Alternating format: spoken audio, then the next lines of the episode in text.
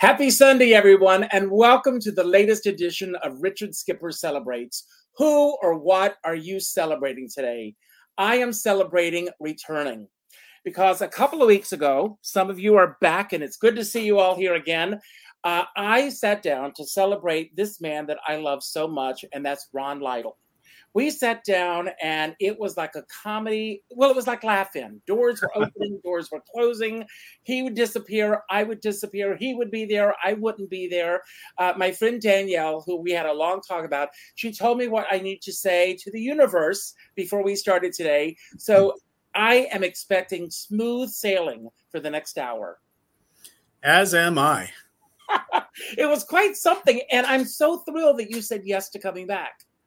It took us a minute, but wasn't as hard as the first time to schedule this. So good for us. That's very good. And thanks for having me back. Well, you are truly one of the most gifted men that I have met through virtual media. We haven't physically met face to face, but that's going to change. I know it will. But I am thrilled that you're here today. And I'm going to start by asking you, who or what are you celebrating today? Oh, boy, I guess I'm celebrating the wonders of technology and that we've conquered them. Well, I want to say that today we're going to be giving away 3 CDs of yours. Am I correct on that? Yes. There are 3 of them. And the word that you need to do is put in a hashtag challenge, because it was a challenge to get us here, but we are here and we're going to celebrate. I want to begin by going to a quote from Carol Channing. She said the only time she ever got sick was on stage in Kalamazoo. And when she called David Merrick, he said, well, if you're going to get sick, Kalamazoo is the place to do it. But I'm going to go a step further and say, if you were going to be born anywhere, Kalamazoo is the place to do it. So that's where it began for you. Indeed, it is. So go ahead. Well, no, I was just going to say, is that a question? Yes, I was born in Kalamazoo. You were born in Kalamazoo. I want to talk a little bit about your childhood growing up there, because you and I have spoken, and we may have addressed some of this when we sat down before. But I'm a product of 1960s and 70s television. I grew up wanting to be a part of that world of show business. You and I both have talked about the film That's Entertainment, which came out in 1974. And there was this nostalgia craze that was sweeping over the country with all these great MGM musicals. But I, too, wanted to be a part of that world. Where did the spark first begin for you? You know, I think probably in movies and probably movies on TV. My family did not go to the theater. There's a lot of theater in Kalamazoo. There's a university in Kalamazoo, Western Michigan University. So major tours like Dolly would come through, but we just didn't do that in my house. So I think that I had an idea of what musical theater was based on Hollywood's representation of musical theater. You know, strictly glamour, right? But also a lot of the movie musicals, the Mary Poppins, the Chitty Chitty Bang Bangs, Sound of Music, things that were still in the pop culture at that time, I was definitely exposed to those and just hugely influential. And records, you know, you had an idea of what I had an idea of what musical theater must be based on all those cast albums and soundtracks from great films. Well, you know, Ron, there's an expression that we don't choose this business, it chooses us. What was it originally that attracted you to the business itself, beyond everything that you've just told us and what you were seeing, you know, that was brought into your household, you know, through television and records, cast albums? Yeah, I think just, you know, even though I had no idea of what that industry was, knowing that that was my world, you know, and then probably in about middle school, I remember having a great teacher. We all had a great teacher, right? Who I remember on the last day of school before I moved into high school, her pulling me aside and saying, I expect to see you on that stage next year. Because they didn't do shows in middle school, but of course they did in high school. And I had done some performing before that, little, you know, silly things, dancing and this or that, making sure that I got dragged on stage at Walt Disney World to be, you know, the kid who is chosen from the audience, little things like that. Well, my guess is that she did find you on the stage the next year. And what was the show? What was your first high school show? Bye Bye Birdie. Still one of my favorites. Mine too. Yeah. Frank Langella, in his book, he talks about that moment where you step from the wings into the light for the first time. Do you remember the first time that you stepped from the wing into the light and what that experience was like for you? I remember it vividly because I didn't step from the wings into the light because it was Bye Bye Birdie. So first number, it's telephone hour, and we're all in our little cubicles. But I remember sitting in this little cubicle holding a phone and sitting in the dark. And yes, I remember the curtain rising and, you know, seeing the dust filtering down, being caught in the lights and the audience and, yeah, all of that magical stuff that we all love. And was your mind made up at that moment that you were definitely going to go into this profession? No, really, I thought I would be some sort of instrumentalist. Mm-hmm. I was a percussionist all through high school, and it wasn't until my first year in college that I put that all away. Because I was fully enmeshed in musical theater by that point. So in high school, it was something that I think I really wanted to do. But it probably seemed, you know, something I shouldn't do, not practical. Now, the last time I asked you a question, and if I get the facts wrong, you'll correct me. All right. But I said that in every artist's life, those that want to go into show business, you're pulled in either one of two directions, either Broadway or Hollywood. But you ended up, closer to Hollywood because you ended up in Las Vegas. True. After, I can't remember how many years, but after a number of years of doing theater and summer stock and amusement park gigs and things like that, I did end up in Las Vegas, which seemed completely antithetical to what I wanted to be doing. But it was a great town to make a living in. And and it led to other opportunities for me. Well, I'm going to ask a question, and it may be in the realm of woo-woo, but Danielle's here, so she's very woo-woo with me. But do you believe in fate or manifestation? I do, as a matter of fact. Yeah, I do. You know, I believe that I manifested a lot of the experiences that I had, particularly with old Hollywood type personalities, people that I knew I wanted to meet or work with, and met most of the people on my list, you know, and not just at Stage Door, how do you do, but, you know, had nice interactions with them over the years. Well, the reason I asked that question is because when you were in Vegas, you were doing a new show had been written, and you felt, with good reason, that you could improve upon it or write your own version or a better version of it. And you made that happen. I did. It was on a Friday. I'll never forget it. And I'd been working at a well-known casino for about a year. And the rug was pulled out from underneath the producer who hired all of the entertainers. And the casino decided to hire us all independently under new, more lucrative for us contracts, but not a nice thing to do to the producer. And they knew that I had a strong background in musical theater. And so they put me into an act that was going to be a little musical comedy piece with a small troupe of people. And we were given our scripts on a Friday and we read them, and it was really one of the worst things I could imagine being in. Mm-hmm. And I went into the entertainment director's office, and I will never know where I got this chutzpah. And I said to him, I love this script. But, you know, I have a script at home that I wrote that I think might work really well in this space for this cast and for our audience. And I went home that Friday and I wrote it. And I brought it in on Monday. I was going to say, if you had already had the script written, or you were just, you created it. Yes. Yeah. And it ran for 6 months.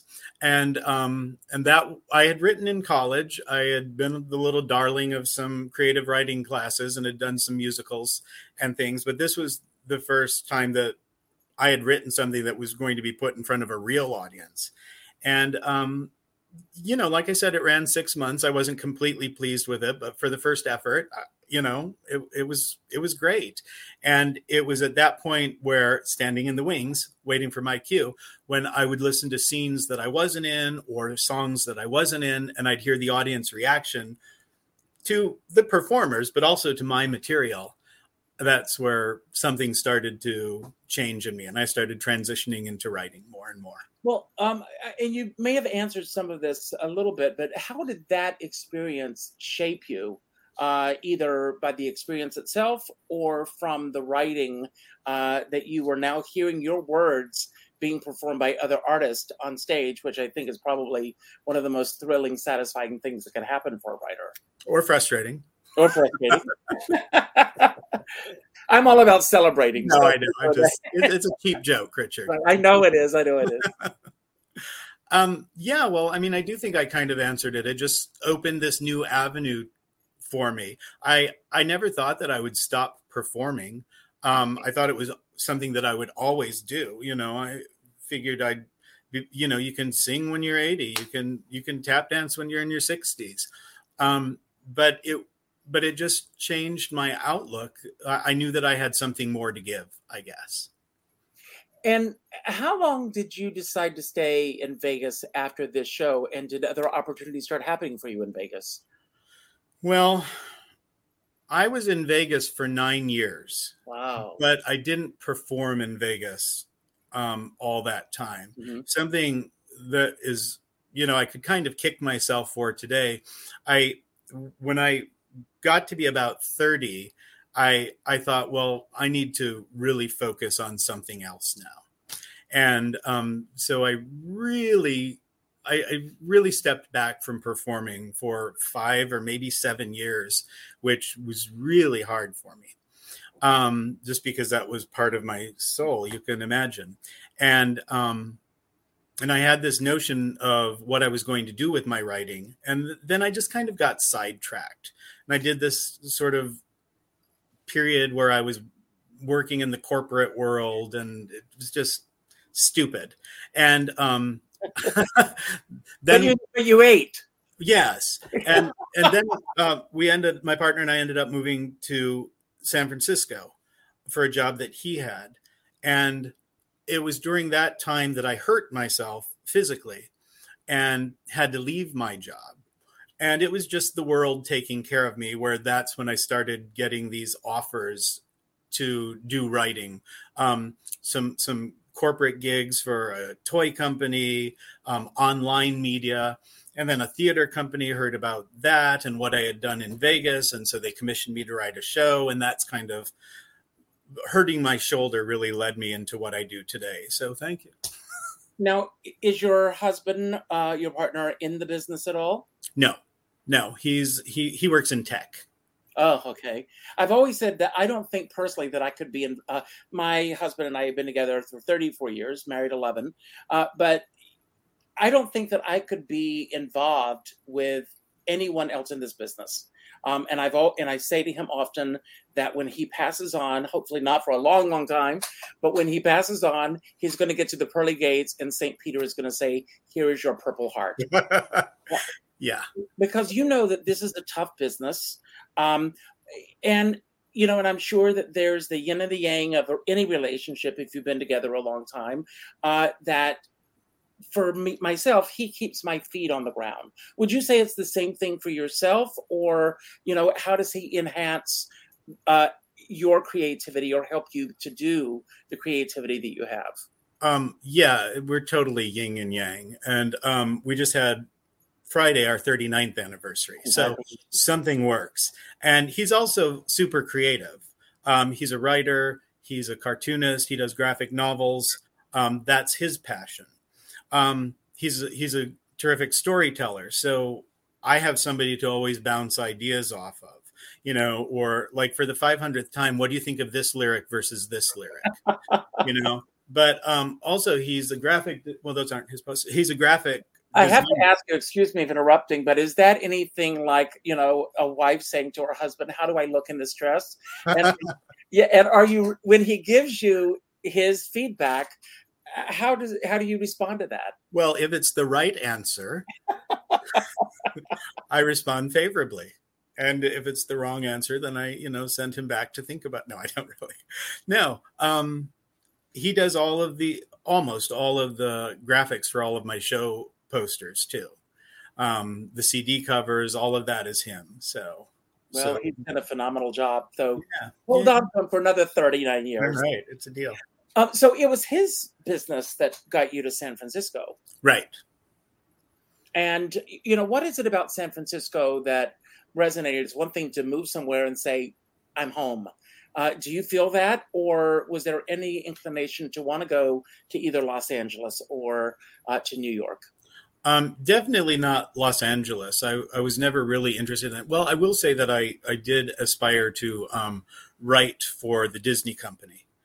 So I imagined living like, you know, writing for the parks mostly. So I did for a while aspire to live in Southern California, but not anymore. New York, certainly, when I was young. I mean, I wanted to be there, and it just never quite worked out for us. Again, we were, you know, together when we were quite young. Mm-hmm. And so like we had to decide where we were going to be, places that were good for both of us. When I wanted to go to New York, it just wasn't good for both of us. So I know there was an injury that took you away from the business for a while. So when you went to San Francisco, you were part of the corporate world in Vegas. Did that transfer for you as well when you went to San Francisco? Yes. And it was here in the Bay Area where I injured myself. So it was here in the Bay Area where I really got re-involved with writing and, you know, really making a living at it. So what pulled you back initially, and how did the first steps begin to happen for you in terms of acclimating yourself and creating the career that you now have? Pulling me back to writing, the arts? To the arts. Well, I'm not really sure how it happened, how I happened to start getting the calls. Yes, I do remember, because when I hurt myself and I could no longer work in this job that I really didn't like, I auditioned for shows, and I was the new face in town. So I started getting cast, and the first one I did was The Boys from Syracuse. And in my bio, I think I mentioned my work in Las Vegas, and not as a performer, but the writing. And somebody saw that in my bio and contacted me from doing that random show, you know, if you want to believe in coincidences or not.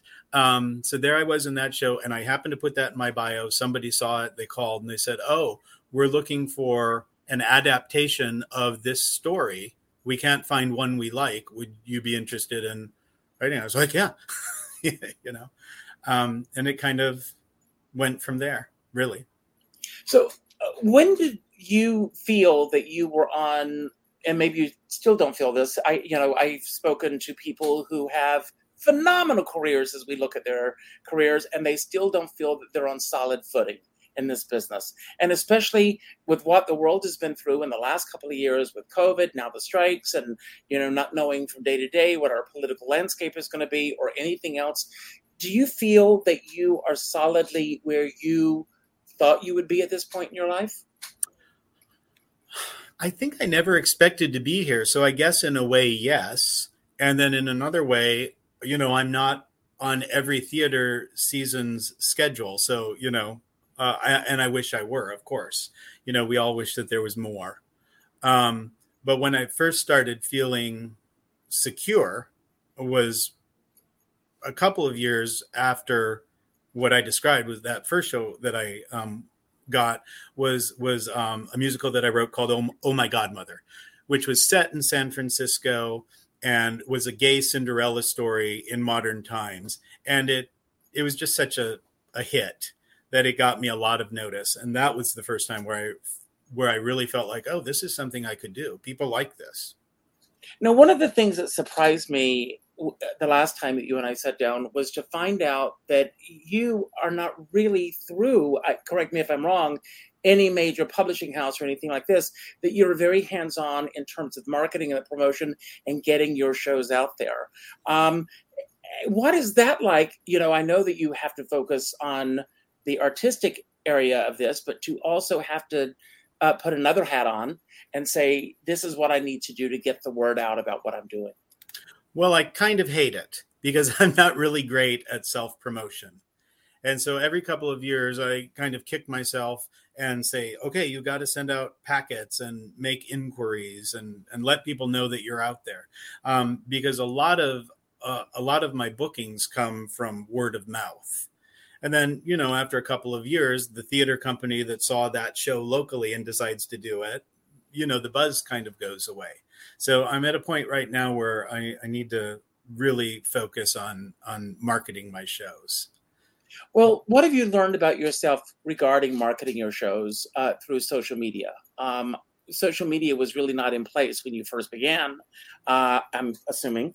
But it's now basically the norm for anybody doing the kind of work that you do. Yeah, I'm pretty terrible at social media. I'm kind of not a big fan of it. I'm kind of not a big fan of what I think it's done to society and our people. Agreed. So it's really a kind of a knife's edge that I walk along with it. I'm good with reaching out to people. I'm good with this. I'm good with email, as you know. But like posting, hey, here's this thing going on. I'm not terrific at that. So that's an area where it would be great if I weren't doing my own marketing or self-licensing. Well, you've been very, very fortunate because your musicals have been performed around the world. And have you had the opportunity to travel to see these productions being produced in other countries? No. And you haven't? And no. And what was the second part of that question? The second part of that was, and you've already answered the full question, I think. But do you get video? Are you aware of what's happening with your works when it's being done in these other theaters? Sometimes I'll get video. And, you know, usually people say, oh, we're going to send you a video. And then I never see it. That's what almost always happens. But I do get to see the shows sometimes. You know, if I happen to be in an area where something is playing, it's not really cost effective to jump on a plane to go see, you know, a production of The Man Who Saved Christmas in Hoboken. But a couple of years ago, we were in Michigan around the holidays. So we got to see The Man Who Saved Christmas in Buffalo on a Friday. And then we were in Pennsylvania on a Saturday and got to see the same show, you know, a different production. Mm-hmm. So that was fun. Things like that happen. And if a show is within a few hours of where I live, then, you know, I'll go see it. And people are always happy to have the composer in the house, and they're always very sweet and, you know, make me feel like a king. What I love about all that I've seen is that you have your own spin on these classic stories and fairy tales in some cases, and you've created some original works as well. But has there ever been an instance where your work was not presented as you had written it? And if so, how do you deal with that? For sure. That's happened. I went to see, you know, people will make cuts to things. And, you know, we've all been involved in shows where that's happened. But I remember going to see one show, which they invited me to come. And it was close enough that we could just drive to it. And They had completely rewritten lyrics for one song and had added a scene, I think because they owned a certain set piece from another show. Mm-hmm. So just wrote in this random scene. It's like, oh, here's a pillow. Let's write a scene about a pillow. And it was just so bizarre. And that they would invite me to see this and you know, kind of be starry-eyed. And what did you think? And, you know, I said, well, I didn't appreciate the unauthorized changes, but, you know, super fun show because, you know, you always want them to do another show of course. In the future. So, yeah, that's happened a few times. And this is like asking what's your favorite child, but do you have a particular show that resonates the strongest with you as a favorite? You know, I think a lot of times it's what am I working on now or what was the most recent one? So my most recent produced show, which is a full scale, you know, these are not like kids shows, called Christmas in Oz, which just makes me so happy. And I'm so proud of it. It's just being orchestrated by a terrific guy, Ben Ferguson in London, who is the music director of the Cabaret revival. That's such a hit right now. And we're talking about recording it next year with a producer that I know you know. I'm very excited about that. And then right now I'm working on a new musical that is an adaptation of a kid's book, young adult book, a fantasy adventure novel called Leonardo and the Time Travelers. And that's got a lot of my attention right now. And I'm, you know, having a really good time with that. Well, I've got a couple of your shows queued up, clips that we're going to see. And I'm trying to find Oh My Godmother, because there is the file itself is huge. So I've got to go and find it and get it on here. But in the meantime, we're going to see a clip. I love this song. You had mentioned before, there's another version of this story out there. We'll talk about this on the other side. You know what it is. All right. But to heck with Disney, this is my favorite right here.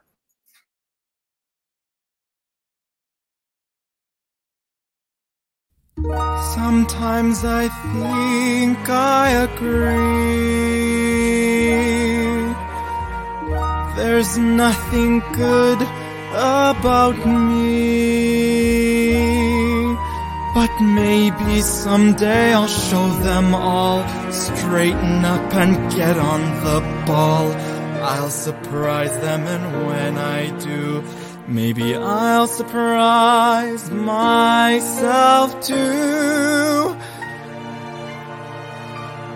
Like a man I'll be, like a man they'll see. With my head held high and with a plan. Maybe I've grown tall, but maybe that's not all that there is to being like a man. Like a man somehow, like a man. Not now, but for now I do the best I can. I'm so full of doubt, but someday I'll find out what they mean by being like a man. Does a man have to fight just to prove that he's right? Does a man have to be brave and smart? Does a man need to feel that he needs to conceal what he's feeling inside of his heart? Is it weak or strong to admit you're wrong? Is it enough to do the best you can?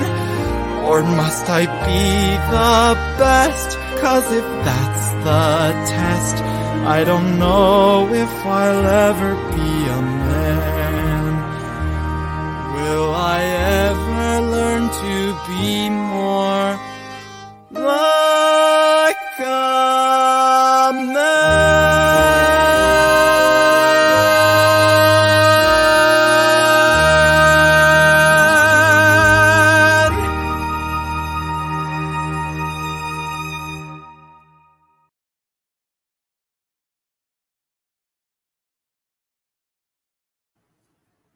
What an amazing song. And it stands on its own. Thanks. Yeah, I like that one too. How long did it take you to write this song? And where do you find your inspiration? I mean, does it come walking around hearing a phrase or something? Because you write both the music and the lyrics. To quote Carol Channing again, she always used to joke about Jerry Herman getting in line twice when they were giving out talent. So here you are, you do both the music and the lyrics. And do they come to you simultaneously, or does it alternate? What's your process? Well, to answer the first part of your question first, the inspiration for that song came directly out of the book. Aladdin's mother is scolding him, and she says something, this is not verbatim, she says something along the lines of, "You've got to learn, my son, to be more like a man." And so, yeah, just that little "like a man" just rang in my ear. Or jumped off the page. And so I just added the line where Aladdin says, "Like a man, I don't even know what that means." Boom, song cue. So that was the inspiration for that one. It just leapt off the page at me. Regarding music and lyrics, you know, I think a little bit maybe like, I think it's Frank Lesser Cole Porter, I think, who would write the end of the song first. Wow. And a lot of times that happens for me because, you know, a lot of times that's your hook. You know, with something "Like a Man," I knew that the song was going to be called "Like a Man." So I imagine that I sat down at the piano and da da da da da, you know, that sort of happened. And sometimes I'll get a little snippet of melody with a lyric like that. Sometimes I'll have the first line and write the whole melody and then fill in the lyrics. But I mean, I can't say that I specifically remember that song, but I'm pretty sure that I probably wrote the beginning and then at the end thought, well, what would the turnaround or the caboose of this song be? And then, you know, it seemed logical probably that he would say, "Will I ever learn to be more like a man?" So 3 classic fairy tales, Cinderella, Snow White, Aladdin, as we know the story. With both Snow White and with Cinderella, you put your own spin on those. Does this show, the Aladdin show, follow the storyline as it was originally written, or what variations did you make to make it your own unique show? Well, gosh, I haven't seen it in quite a while. I read it. So, you know, I always have my own little twist on things. A little bit Carol Burnett show, a little bit Bugs Bunny cartoons, you know, that we appreciate on one level when we're a kid. And then when we see the same cartoons as an adult, we go, "I never knew that joke was in there." So there's always a lot of that, because I think that if the shows are playing in schools, then if the teachers are bored, that's not a successful show. Or if they're playing in theaters and parents are bored, that's not a successful show. So I believe that there has to be something for everybody. And I used to kind of get bent out of shape a little, that I felt I was getting this reputation as writing kids shows, and they're really not. I mean, you can see that Aladdin song is not like kids theater, you know. I don't write shows where kids are dressed up as, you know, daisies and trees and things like that. It's just musical theater and usually performed by adults. So, yeah, I have adapted a lot of fairy tales, and I kind of resisted having that label on me. And then a couple of years ago, I went, you know what? I've got a label. If family entertainment is my label, if it was good enough for the Sherman Brothers, you know, it's good enough for me. And it's good enough for me. I absolutely love it. These are your own creations. So do you ever revisit them? And do you ever think, I want to make a few changes here. I want to change this. Gower Champion was constantly wanting to go in and retweet things years after it had been written. And I just heard the same thing about Arthur Lawrence, that he was constantly, if he went to see something, he would go, "I could have improved upon this," and he wants to change it. Sometimes with union and equity rules, you don't have the flexibility of doing this, but that your shows are not following under any union jurisdiction. So do you ever go in and change things? Absolutely.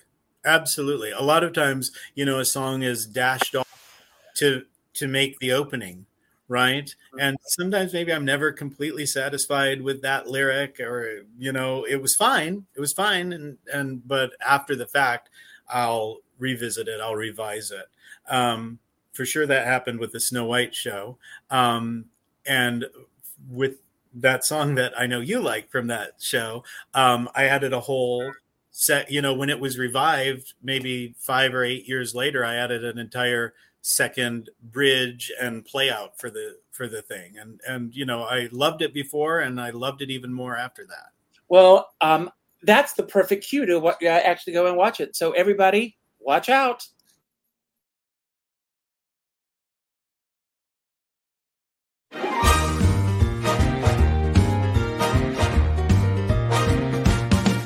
Watch out, 'cause you're headed for a fall. Watch out for the fairest of them all. Her lips are redder than a rose, her skin's as soft as you could please, and her perky little nose will bring a prince down to his knees. That's right, you better watch out for Snow White. Watch out, watch out, you're in grade A jeopardy. Watch out, watch out, better take a tip from me. She's got a sunny disposition and a funny little laugh, and as far as competition, hun, she's got you beat by half. That's right, that's right, you better watch out for Snow White. You've got to rubble with the capital T, just like they say in the show. Take it from me, Your Majesty, don't be a fool, just keep it cool and low. Crazy, cool. You better stop, look, and listen, or she'll be kissing your hole. No, no, no, no, no. Yeah. Watch out for the hair that's black as coal. Watch out, she's going up in every poll. She's gonna cause a major error in Your Majesty's plan. There ain't no maiden any fairer, and she's gonna steal your man. That's right, that's right. You better watch out for Snow White. I hate to beat on only one drum, but it's just the kind of guy that I am. You got yourself in a conundrum that could stump the mighty king of Siam. Better get heft paisano if you want his monogram on your PJ. Watch out, watch out, a disaster is at hand. Watch out for the fairest in the land. Beware the rookie sugar cookie who'll be snookering you, or you'll be fretting and a-sweating. I'm a-betting that it's true. Heads up, hang tough, hold tight. Watch out for Snow White. Heads up, hang tough, hold tight. Watch out for Snow White. Yeah!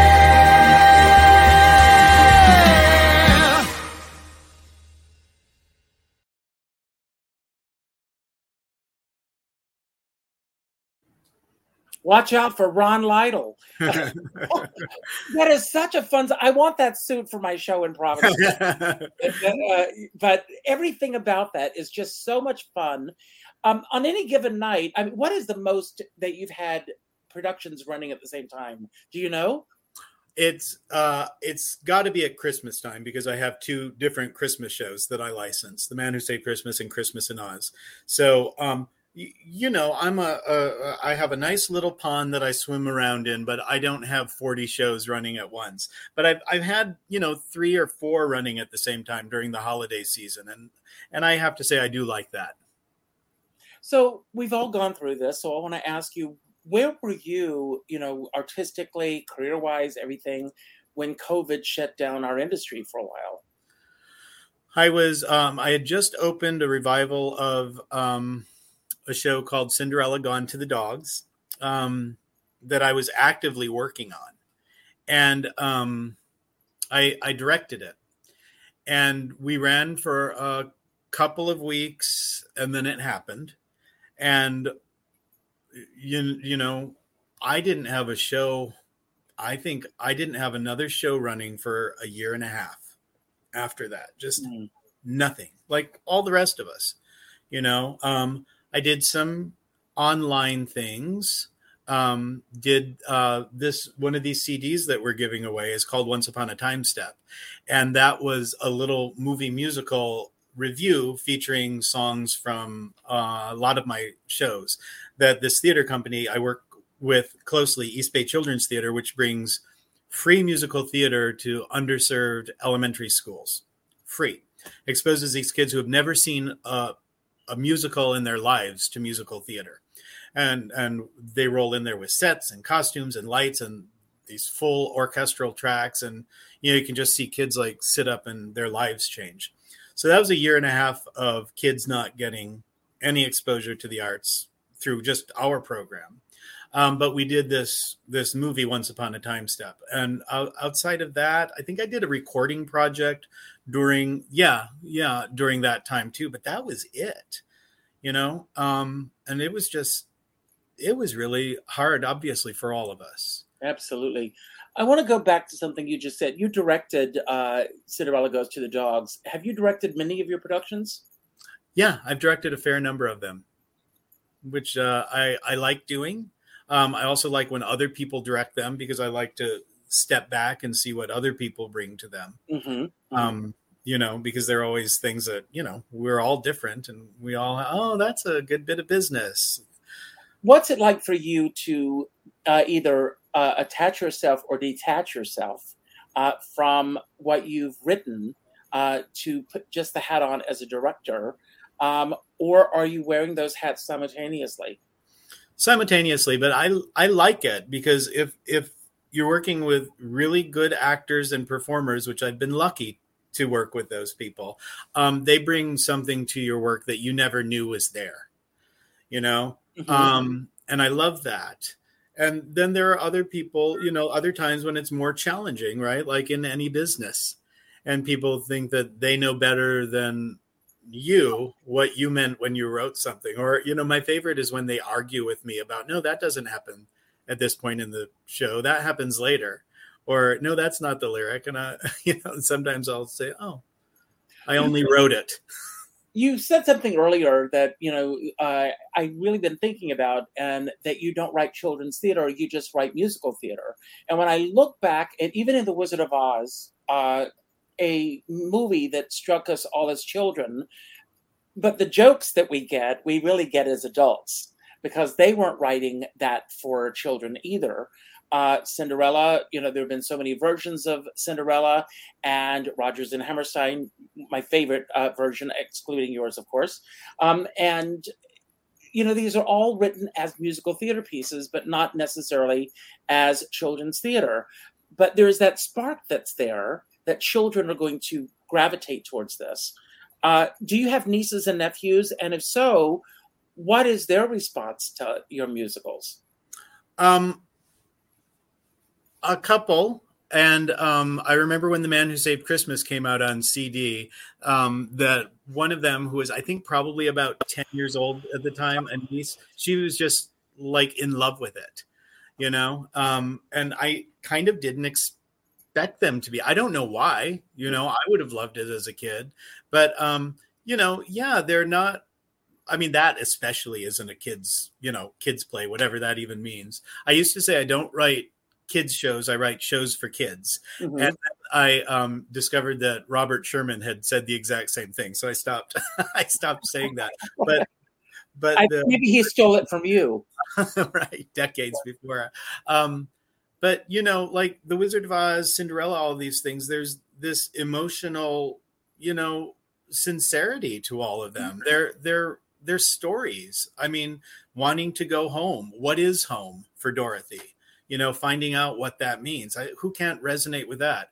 Who can't resonate with not being smart enough or brave enough? Yeah, it's when people think that kids are, or that shows or scores or movies are for kids, I just... Yeah, I just kind of roll my eyes. Mary Poppins, please. I know, absolutely. Well, I'm going to show another clip. I was able to find the clip that I wanted to show. So let's open this up here. It's a huge file, so bear with me, everyone, while I...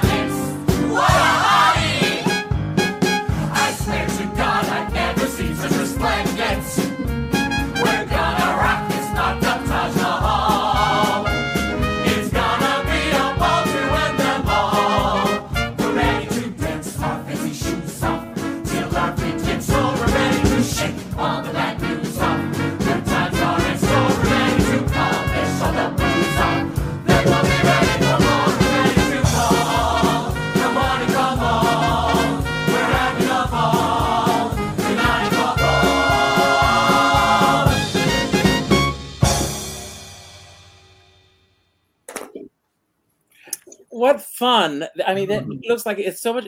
Take us back to the context and the time that this was created, because when it was created originally, there weren't a lot of this type of musicals being done, and I'm not referring to children's musicals because this isn't. No. But you know, as time has gone on, is it harder to get this show on its feet than it would have been, let's say, 10, 15 years ago?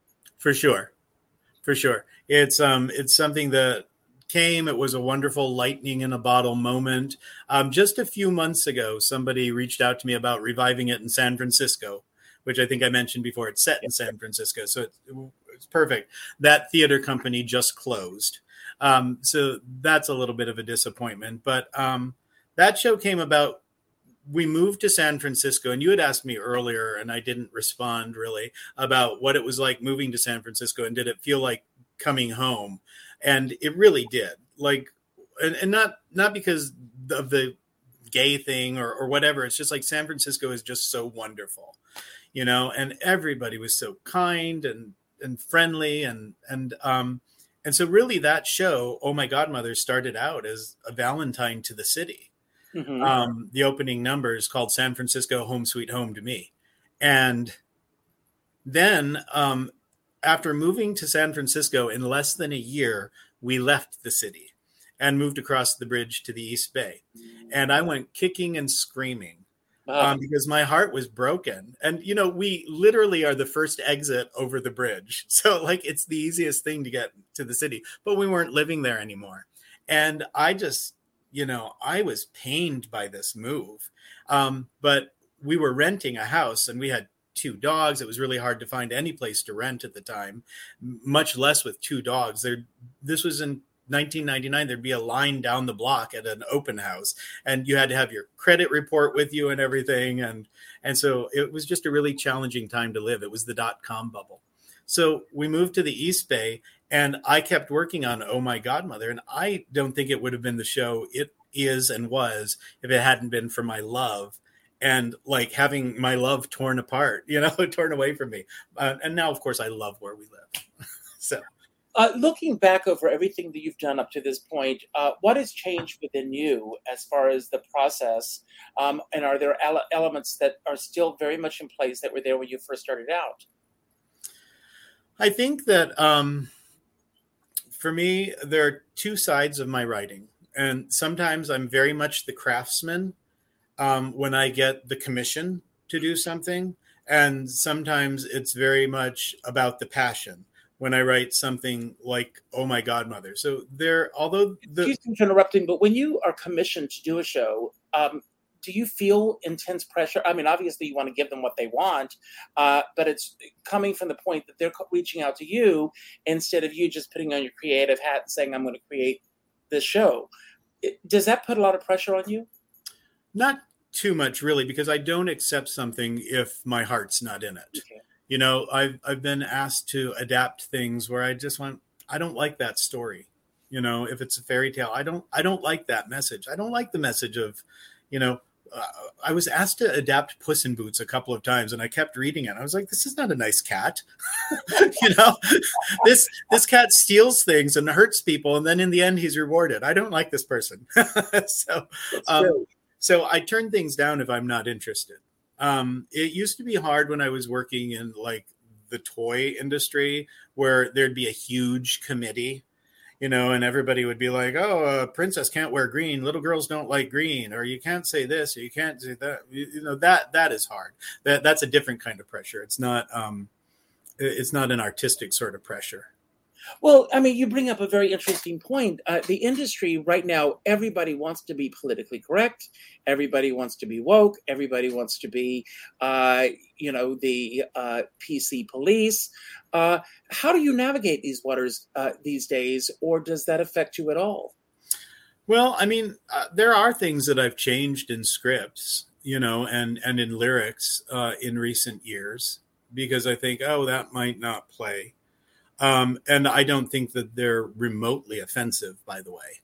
Mm-hmm. But around here, there's a lot of policing going on. So I am cognizant of it. I will. Don't you think that we're on a dangerous slope right now? Because for me personally, I believe that if something offends someone, I think it's a learning tool to really examine why you're offended by it. And there are many things out there that will offend all of us. Let's face it. There were things in the news this week that have come up. There are things that the first thing I heard on the news this morning was about something that happened in the Senate yesterday. There are things every day that offend us. But I think it's an opportunity for us to step back and say, this offends me, and this is why it offends me, instead of shutting those doors completely and not having a discussion about it. I do too. I think that discussions are great. I also think that you see what you look for, you know, and a lot of times people are seeing offense in something that I don't think is offensive. And certainly the writers didn't mean as offensive. And some things are totally offensive. You know, like there are things that we have to change in musicals from 40 and 50 and more years ago. I get that. But then, like, you know, I also think about somebody like Mel Brooks, who was an equal opportunity offender. Mm-hmm. You know, like nobody's safe from his pen. Well, I mean, today, you know, would a Springtime for Hitler even be created in today's world? And of course, he said he wanted to have the last laugh on the atrocities that took place then. And there's just so much of it in the theater. But, you know, the business is ebbing and flowing. Where do you feel that you're fitting in today's world right now? I feel that I have a nice little niche market in the community theaters around the country. The theaters that maybe don't take themselves too terribly seriously. You know, places where they want to have a big ensemble and give everybody a chance to shine. I think that that's who I think that's who I am. You know, of course, do I want a show on Broadway? Obviously, but you know, I'm pretty clear-eyed about where my role is. But you bring up a really great point. I mean, the ultimate goal for any artist is to get to Broadway. You know, when I came to New York, it was Broadway, Broadway, Broadway, Broadway, Broadway. But as I've evolved, as my profession has changed, and a lot of it, that's not necessarily, if it happens, it's going to happen. And if it's not going to happen, that's fine too. Because I love, first of all, I love performing around the country. I love going into different cities, getting a feel for where I'm staying, and experiencing audiences that are different. What is the biggest thing that surprised you sitting in the audience, watching one of your shows, and the response that the audience is having to something that you wrote? Oh, my God. You know, I don't know about being surprised, but the emotional wallop that I get, and a lot of times I can't talk about these things without getting misty, but I remember with Oh My Godmother, I remember a mother, a grandmother, saying to me after the show, for the first time in my life, I understand my child's heart. You know, it's when people give me gifts like that. I did a talk back once at The Man Who Saved Christmas, and a widow stood up. You know, they're asking questions afterwards. And she said, I lost my husband to cancer. Wow. 2 months ago. And I didn't know if I wanted to celebrate the holidays. And now I do. Oh. And you know, yeah, stuff like that. I mean, it's the biggest gift to me. And like you say, traveling around and like meeting people in, you know, far away from home, around where I live, people are used to me, you know, but seeing my shows elsewhere where, you know, people are just so grateful that I've come. That's really touching for me, too. Now, it's been brought to my attention that you also appeared in The Producers. I did.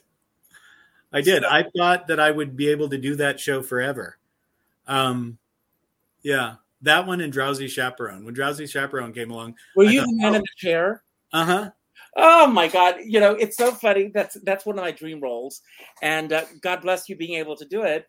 And when Bob, who wrote the show, said that after every show, people would come up and say, I am that man in the chair. Right. Do you know what his response was? No. You're a lonely person sitting in the dark every night watching the same cast, listening to the same cast recording over and over and over again. I wouldn't go around telling everybody that you were the man in the chair. I would get that comment all the time. Well, it's a perfect role for you. It's you. And I'd be like, what? Yes.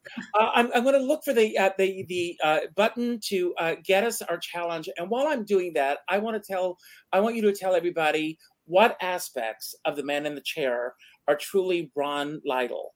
And, you know, because you and I both have such a love for musical theater, as it was said in 42nd Street, the two greatest words in the English language. I love musical theater, and thank you for the contributions that you're making continuously to musical theater. So what was it about you that was truly the man in the chair? Well, it's exactly what you said. It's really just the passion for the work. You know, it's not that, I'm a crazy person sitting alone in an apartment who won't answer the door. It's that he's passionate about something, you know. He's passionate about one album, but he likes other shows, I'm sure. Absolutely. And for sure. Now, everyone, while we just got a couple of people who have commented, and I know we've got a lot of people watching because I see the numbers here. And thank you for all coming back. But please put in hashtag challenge. We're going to wait a few seconds so that you can do this. Hashtag challenge, put it in, and you may win these CDs to take home with you. Growing up, what was the musical for you that you would have listened to over and over and over again? Oh, my God. Well, for a movie, for sure, The Wizard of Oz. And, you know, predates, obviously, VHS or anything. We got it once a year. It was must-see TV. That's what made it so magical for all of us.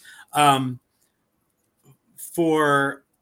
tell you, a movie soundtrack that my grandmother brought home to me that I just fell in love with was The Happiest Millionaire. I love it to this day. It's one of my favorite Sherman Brothers scores. Mm-hmm. And so those two are big. Oliver, cast album Oliver. That was a big one for me. And what was the experience for you the first time that you saw one of your own CDs and that everyone has the pleasure of sitting in their own homes now and listening to them? Oh, I loved it. It was like, you know, I felt like I'm legitimate, you know, and it was Oh My Godmother was the first when the show was playing in San Francisco. And so it was for sale in the lobby and everyone running around with them and, you know, sign my CD, you know, felt like I'd made. And everybody... If you don't have a CD player, you know, you can play a CD on your DVD or your Blu-ray player, too. Right. So if you haven't signed up for this thing, come on. Yes. So here we are. We're going to do a giveaway. This is how it goes. Thank you all for being here. And, Ron, we got through it. We did it. You came back and it worked. So let's see who's going to be our it is so, I mean, so just Charles send me an email. And I will make sure that I get this to Ron, and you will get this out there. Ron, I'm such a fan of yours. And, you know, I will say that it was Ann Miller that brought us truly together. And we did our celebration of Ann Miller a couple of months ago, which is available, everyone, on demand. And if you have trouble finding it, just reach out to me and I will let you know. I'm going to give you the final word in just a moment. It could be about anything that we spoke about today that you want to build upon, anything that we didn't talk about, or just any final message that you want to leave everyone with right now. I want to thank everyone for being here. I know that I can speak for Ron when I say this. We don't take it lightly when you show up. So the fact that you all not only were here a couple of weeks ago, but you came back speaks volumes to you, Ron. I think more about you than me. So thank you, everyone, for being here. I end every show by telling everyone to go out and do something nice for somebody else without expecting anything in return. Even though you may not have won these CDs today, you can still buy them through Ron's website. Go to ronlytle.com. And follow him, keep up with what's going on, and then see which of the CDs or more resonate with you, and then order a couple. order some for yourself. And then I want you to go to your Facebook friends list, and the first name that pops up, send a couple of CDs to them and say, this is someone that you should know about. And we can start a movement right here. We can get it going out and going out and going out. I have a, you know, and also pick up the phone and call someone that you have not spoken to in a while. Not an email message, not a text message, not a private inbox message, but a phone call. And let that person know how they've made a difference in your life. And if you do so, trust me when I tell you this, you're going to make a difference in their lives. I have a friend, he says, we're all in this together, but we're all in different size boats. And I always say, I don't care what size boat you're on, as long as you have a skipper by your side. And remember these immortal words, watch out. Ron, it's all yours. And then when you say goodbye, the final credits will roll. Thanks for coming back. Thank you. Thanks, Richard. It's so great being here again. And as Richard said, thank you, everybody, for coming back. We really appreciate it. I love Richard's message about reaching out to somebody. I would maybe just expand that to say, maybe reconnect with the arts in your local community as well. I think a lot of us aren't seeing as much theater, live theater, as we were a few years ago. We're seeing companies close all around us, left and right. So get reconnected with that industry locally, even if it's community theaters, because we need those spaces open so that young people in South Carolina and Kalamazoo can keep getting inspired to go into this industry. And that's what I would ask of you. Thanks, everybody, for tuning in. Go see a show. Thanks for buying a CD. Thanks if you're an artistic director for doing a Ron Lytle show. See you soon. Bye.